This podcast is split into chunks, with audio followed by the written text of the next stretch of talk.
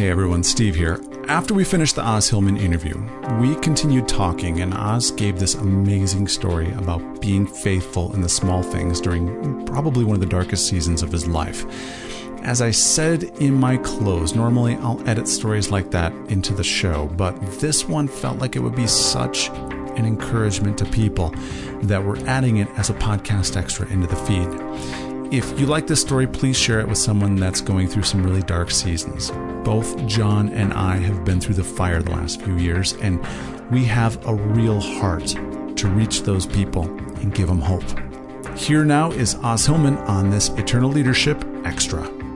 One of the things I I discovered in my own journey is just being faithful to the small things, and uh, you know, as you are faithful to those small things, he he gives you more things. And, you know, I, I often tell a story about that, that uh, I was invited during my pit experience. I was, had no money hardly. And, and um, I was invited to go to Barbados to speak to like a very small group of people. And I, I was really sh- struggling with to go. And so I, you know, the Lord said go. And so I ended up being there three days and spoke to 12 people for $165 and uh, I left uh, some of my books behind. And a guy who ran a ministry, a marketplace ministry on the island of Trinidad, started reading my books, and it was a devotional book. He got impacted by it, and he said, he called me one day. He says, "I'd like you to come speak to a conference of 22 island nations coming to a marketplace conference, and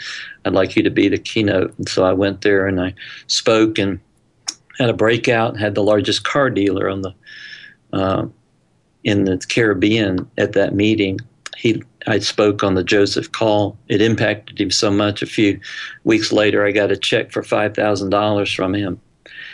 Um, the man who hosted me at Trinidad became one of my closest friends. He's still on my board, and um, and then just recently, uh, my friend from Trinidad who has a business on Trinidad still said, um, you know, I was uh, meeting with a, a, bunch of Christian attorneys on the island of Trinidad, and um, there was two of them that came up and spoke to me and said, "Do you remember that conference you had back in early 2000, and you had Os Hillman speak?"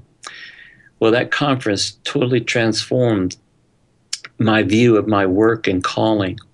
And these two attorneys were now on their Supreme Court, and they were fighting abortion in their nation. And so here was fruit from something that happened, what, 11 years ago? And mm. uh, so you never know, you know, what obedience to that small thing will lead to.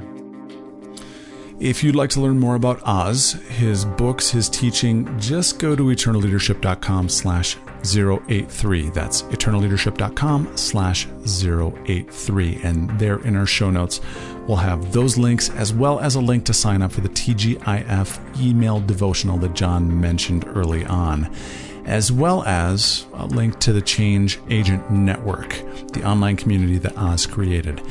On it, there are archived teaching webinars, teleseminars, and a real community amongst the members.